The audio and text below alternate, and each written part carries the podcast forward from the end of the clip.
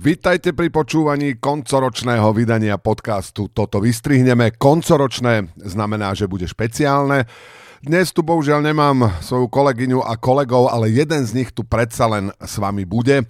Adam Znášik totiž okrem značky Toto vystrihneme intenzívne súvisí aj so značkou Moral and Banal a možno ste zachytili na Facebooku, že Moral and Banal pravidelne každý týždeň rekapituluje to, čo sa zaujímavé udialo za ten ostatný týždeň a vydávajú tie svoje dobré správy. A Adam sa podujal, že pre nás, pre toto vystrihneme, zrekapituluje rok 2022. Takže dnešné toto vystrihneme bude Moral and Banal 2022 týždeň po týždni. Príjemné počúvanie.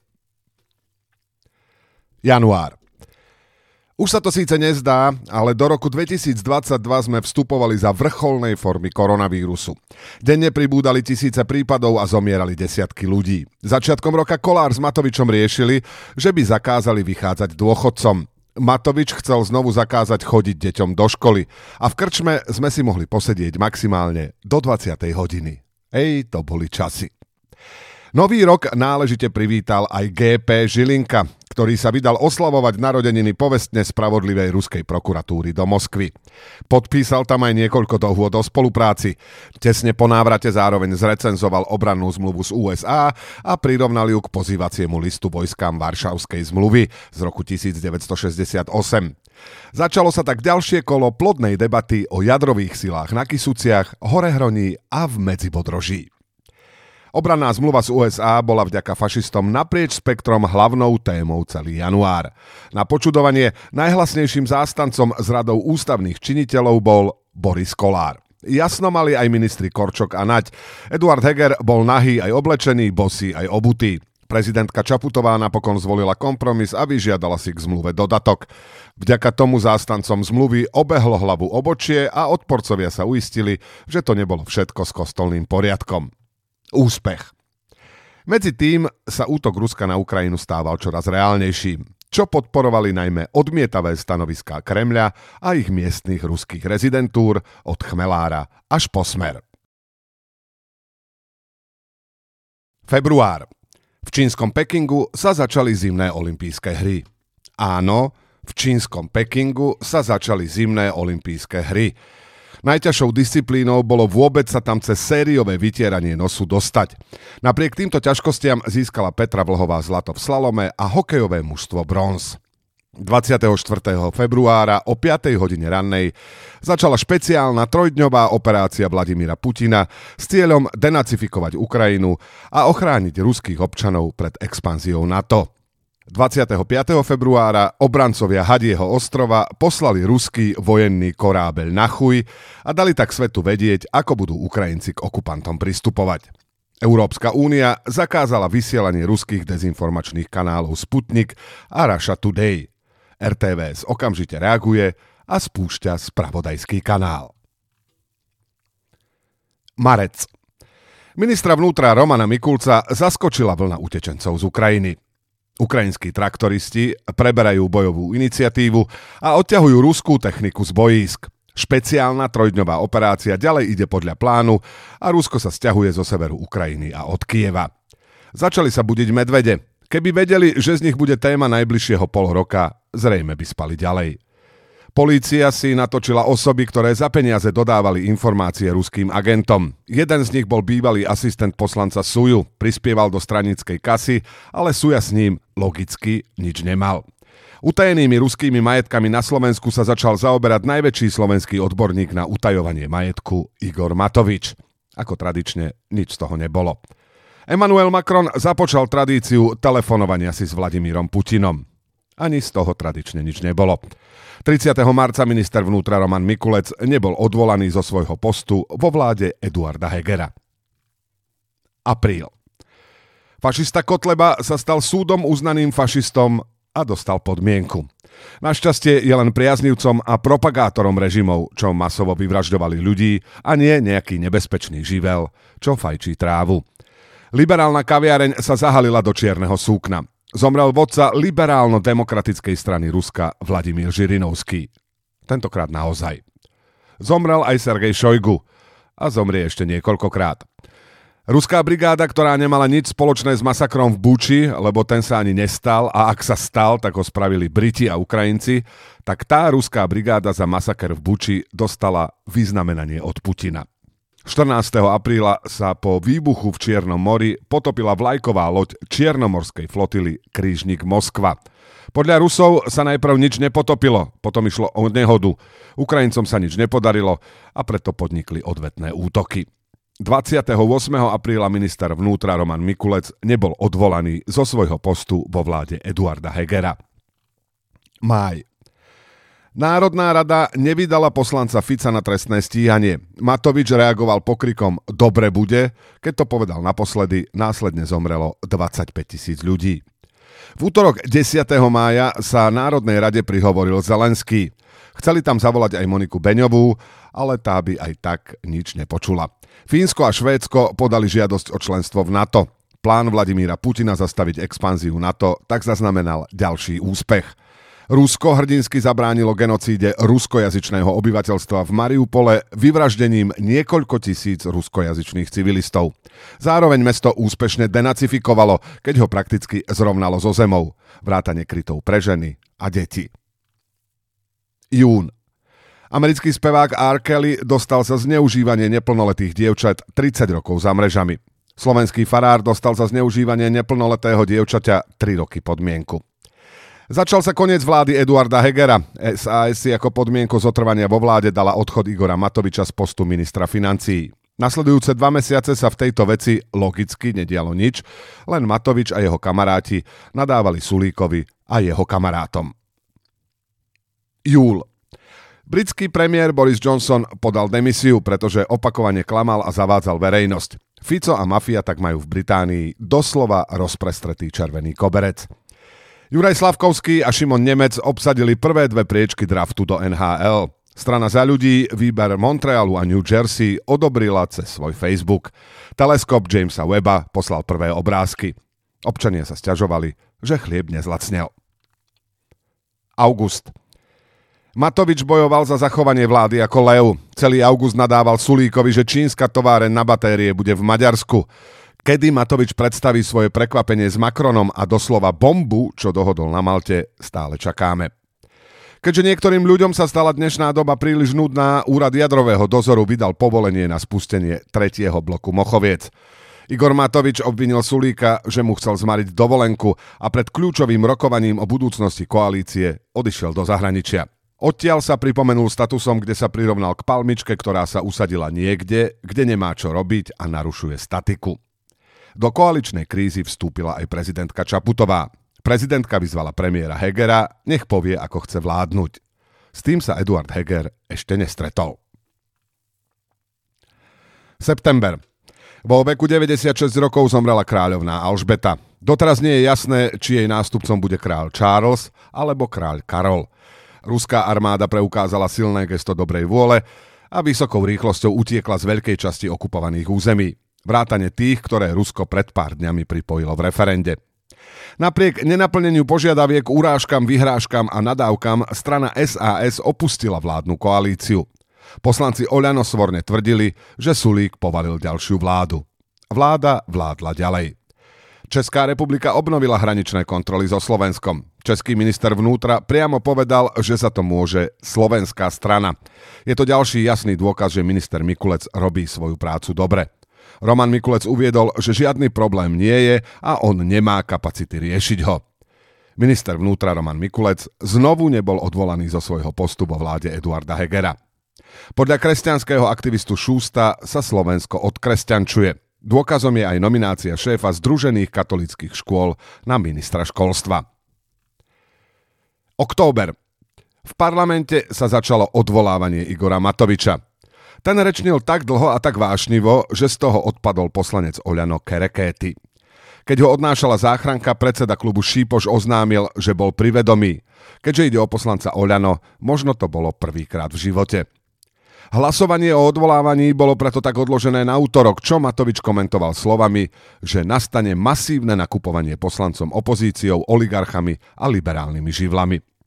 O pár hodín neskôr poctivý, obvinený koaličný poslanec Borguľa oznámil, že hoci pôvodne nechcel, Matoviča v kresle podrží. Eduard Heger sa pochválil, že reformy sú hotové a aj ceny potravín vláda zastropovala. Zastropovaný chlieb medzičasom zdražil o 30%, čo je tretí najhorší výsledok v EÚ. Nechceme si predstavovať, koľko by stál, keby jeho cenu vláda predvídavo nezastropovala. Výpovede podalo 1948 lekárov. Minister Lengvarsky vyhlásil, že občania to nepocítia a základná starostlivosť nebude ohrozená. Radšej veľmi nepátrame po tom, čo si pôvodne vojenský lekár Lengvarský predstavuje pod základnou starostlivosťou. S ohľadom na fakt, že výpoveď dali aj desiatky anesteziológov, aj s tvrdením, že to občania nepocítia, by sme mali narábať opatrnejšie. Vladimír Putin podpísal oficiálnu anexiu ukrajinských území, z ktorých medzičasom jeho armáda uteká. Opilec v Bratislave vošiel autom na autobusovú zastávku a zabil 5 ľudí. To vyvolalo erupciu výborných nápadov z predkrbu Igora Matoviča, ktorý vymyslel štátny autobazár aj kartičku na body pre hriešnikov za volantami. Našťastie ani z toho tradične nič nebolo. Nezničiteľný kečský most, chránený všetkým vrátane bojových delfínov, silno poškodila explózia. To okamžite odsúdili všetci miestni kolaboranti na čele s Blahom a Uhríkom a označili to za terorizmus. Keď na druhý deň ruská armáda bombardovala ukrajinské mestá a zabila množstvo civilných obyvateľov vrátane detí, Blaha a Uhrík ďalej písali, že zničenie mosta bol terorizmus. Paramilitantná skupina slovenských branci ohlásila svoj zánik. V dobe, keď v ich materskej krajine prebieha špeciálna čiastočná mobilizácia, možno tento krok považovali za nutnú sebaobranu. Rusko ďalej ostreluje civilné ciele na Ukrajine a na front posiela už aj techniku, ktorú u nás možno vidieť pri pamätníkoch SNP. Alt-right extrémista spáchal v Bratislave teroristický útok, pri ktorom zabil dvoch LGBTI plus ľudí a zranil ďalšiu ženu. Už ráno bolo jasné, že najväčšou obeťou útoku je samozrejme Igor Matovič a celá tlupa politických kresťanistov, ktorí roky hecujú ľudí k nenávisti voči LGBTI ľuďom, liberálom a vlastne všetkým ostatným. Koaličný partner, trojitý agent, poslanec Taraba chcel už na druhý deň zakazovať dúhové vlajky. Henlajnovec Dimeši, ktorý tu tretí rok sústredene rozkladá štát a pracuje na obnovení Veľkého Úhorska, odmietol zneužívanie útoku na politické ciele. Remišová odhalila, že útočník sa inšpiroval na liberálnom západe. Elon Musk zaplatil za Twitter 44 miliard dolárov a tento nákup sa tak stal oficiálne najdrahším prejavom krízy stredného veku v dejinách. 5 dní po teroristickom útoku sa ozval generálny prokurátor Žilinka a vyjadril sa k spôsobu kosenia na cintoríne Vladomírovej. Boris Kolár povedal, že keby Žilinka kandidoval na prezidenta, tak ho Smerodina podporí. Parlament síce nepodporil žiadnu formu registrovaného partnerstva, za to podporil Matovičov výborný nápad na registrovanie bločkov z reštaurácií, vďaka ktorým bude štát vrácať ľuďom peniaze z útraty. Nevie sa ani koľko, ani ako, ale vie sa, že to podporí rodiny, manželstvo a rodičovstvo. O krčahu vody a tretinovom menu pre polovičné deti za štvrtinovú cenu a nižšej DPH je stále ticho. Igor Matovič napísal, že je hetero. Britská premiérka Liz Truss skončila po 45 dňoch vlády a uvažovalo sa aj nad návrhom Borisa Johnsona – Existuje teória, že konzervatívci to robia len preto, aby sme tu na Slovensku boli vďační aj za Hegera. 29. októbra sa konali spojené krajské a komunálne voľby. Do župných a miestnych zastupiteľstiev sa nedostali hviezdy ako Tabák, Stančík, Šípoš, Nariaš, agent Kyselica či líderka Šofranko. Podľa poslanca Šípoša tak občania vyslali jasný signál, že takéto osobnosti sa nemajú zažívať v samozpráve, ale svoj potenciál majú zúročovať vo veľkej politike. Funkciu znovu nedostal ani Juraj Šeliga. November. Po ukrajinskom útoku na Sevastopol Rusko odstúpilo od dohody na vývoz ukrajinského obilia. Ukrajina a Turecko od dohody neodstúpilo a obilie vyvážali ďalej. Rusko následne k dohode o vývoze obilia znovu pristúpilo. Keďže Rusko nie je schopné na Ukrajine vyťaziť vojensky, ďalej systematicky ničí kritickú civilnú infraštruktúru. Či tieto útoky vojnu a utrpenie civilistov predlžujú alebo skracujú, Robert Fico zatiaľ neuviedol. Prezidentka vypísala referendum o referende Roberta Fica. Ten ju rovno obvinil, že ho zmarila. Zmarila ho pritom Veronika Remišová, ktorá ľuďom odporúča nezúčastniť sa. Tým pádom to môžeme považovať za vybavené. Hnutie Oľano oslávilo 11. narodeniny. Tešili sa len Šípoš a Heger. Viac narodeninových gratulantov mal aj koronavírus. Eduard Heger v bilančnom statuse napísal, že cieľom Igora Matoviča a Oľano bolo, aby mal pojem právny štát skutočný obsah. Podľa Via Juris ešte nikto v dejinách Slovenska neohýbal pravidlá legislatívneho procesu tak, ako koalícia pod vedením Oľano. Narodeniny oslávila aj diálnica D1. Tento rok to bolo krásne okrúhle jubileum. D1 už má 50 rokov a ako správny 50 ani diálnica stále nedociká z Bratislavy do Košíc. Martin Klus oznámil, že vládu podporuje, lebo sa začiatkom roka bude uchádzať o miesto v diplomatickom zbore. Zároveň ho uráža, ak niekto hovorí, že vládu podporuje výmenou za post v diplomatickom zbore. Slovenská delegácia navštívila Fínsko. Témou bolo aj školstvo a možnosti inšpirácie pre Slovensko. Na začiatok musí stačiť, že teplota v školách bude túto zimu ako vo Fínsku. Skrachovala kryptoburza FTX. Priaznivci krypta, ktorí nenávidia štátne regulácie, sa pýtajú, kde v prípade krypta zlyhala štátna regulácia. Igor Matovič oznámil, že tu bude vládnuť navždy. Navždy ruský Kherson je od polovice novembra znovu ukrajinský. Poľsko zasiahla raketa ukrajinskej protivzdušnej obrany a zabila dvoch ľudí. Rusko-maďarský agent Henleinovec Dimeši opäť nevyužil príležitosť mlčať. Rusko medzi tým pokračuje v devastovaní ukrajinskej civilnej infraštruktúry. Slovensko si aj tento rok nepripomenulo 17. november. Marek Hamšík ukončil reprezentačnú kariéru. Národný tým bude potrebovať nového kapitána. Nie, ani to nedostane Juraj Šeliga. December. Roman Mikulec čelil 8. pokusu o odvolanie, pretože už nezvláda ani nezvládanie toho, čo nezvláda. Podržalo ho 47 zo 150 poslancov. Minister Mikulec sa veľkolepo poďakoval za dôveru. Vo funkcii ho podržala aj časť poslancov SAS, ktorá v zápäti oznámila, že treba odvolať celú vládu. Pokračoval obľúbený seriál 363 prípadov prokurátora Žilinku. Tentokrát zrušil obvinenie Robertovi Ficovi a Kaliňákovi. Minister Matovič ostro kritizoval vládu, ktorej je členom, za dohodu s lekármi. V parlamente za dohodu zahlasoval aj celý jeho poslanecký klub. Minister Matovič bol stále minister. Orbán z Vyšu Dimeši oznámil, že dohoda s lekármi nie je prehrou Igora Matoviča, ale výhrou pacientov. Či tam ráta aj Matoviča nevedno. V prvej polovici decembra vrcholí vládna kríza. Vláda v parlamente nemá istú väčšinu, preto usilovne pracuje na tom, aby ju získala. Napríklad bezmocná hrstka za ľudí dňom i nocou prípadným spojencom nadáva na internete, v rozhovoroch aj v pléne.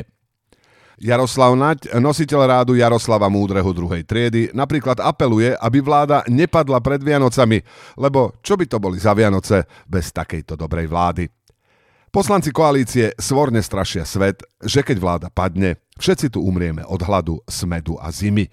Niektorí občania to pri pohľade na vládu zvažujú ako celkom akceptovateľnú možnosť. Občianská platforma Oľano spolu s poslancami Klusom a Šeligom prišla s inovatívnou myšlienkou, že o odvolávaní vlády by sa malo hlasovať až vtedy, keď SAS povie, čo ďalej. SAS hovorí, že chce pád vlády, ale nechce predčasné voľby. Tomu síce nikto nerozumie, ale zvykáme si. Juraj Šeliga v duchu hesla Úspešný mladý politik funkciu nehľadá, ale vytvára, vymyslel, že bude mediátorom medzi koalíciou a SAS. Nevyjadril sa k tomu nikto. Premiér Heger hovorí, že vládu nemožno odvolať, lebo ide kríza. A ako sme sa už viackrát presvedčili, táto vláda je v zvládaní kríz doslova ako doma. Po 7 rokoch otvorili pre verejnosť Slovenskú národnú galériu. Rekonštrukcia je naozaj podarená, priestor krásny a celkovo nie je úplne zrejme, ako sa niečo také verejnej inštitúcii na Slovensku podarilo. Otázkou zostáva už len to, kedy za to pani riaditeľku KUSu stihne spravodlivý trest. V deň odloženého hlasovania o dôvere vláde dal Igor Matovič Richardovi Sulíkovi ponuku, ktorá bola ešte horšia ako to, čím SAS podmienovala svoje zotrvanie vo vláde v lete. SAS napriek tomu ponuku zvažovala, lebo SAS zásadne robí veci, ktorým nikto nerozumie. Igor Matovič sa vydal podať demisiu, ktorú napokon aj odovzdal – potom však údajne začul hlas v telefóne, demisiu pracovníkovi kancelárie prezidenta vytrhol z rúk a vláda následne padla. Juraj Šeliga oznámil, že bojuje ďalej. SAS opätovne oznámila, že nechce predčasné voľby. Parlament napokon schválil štátny rozpočet výmenou za späť vzatie poverenia Igora Matoviča viesť ministerstvo financií. SAS si za podporu vypýtala aj predlženie zníženej DPH na vleky a gastro a zrušenie koncesionárskych poplatkov. Poslanec Šeliga uviedol, že o tom prebehla dlhá diskusia. Trvala možno aj hodinu.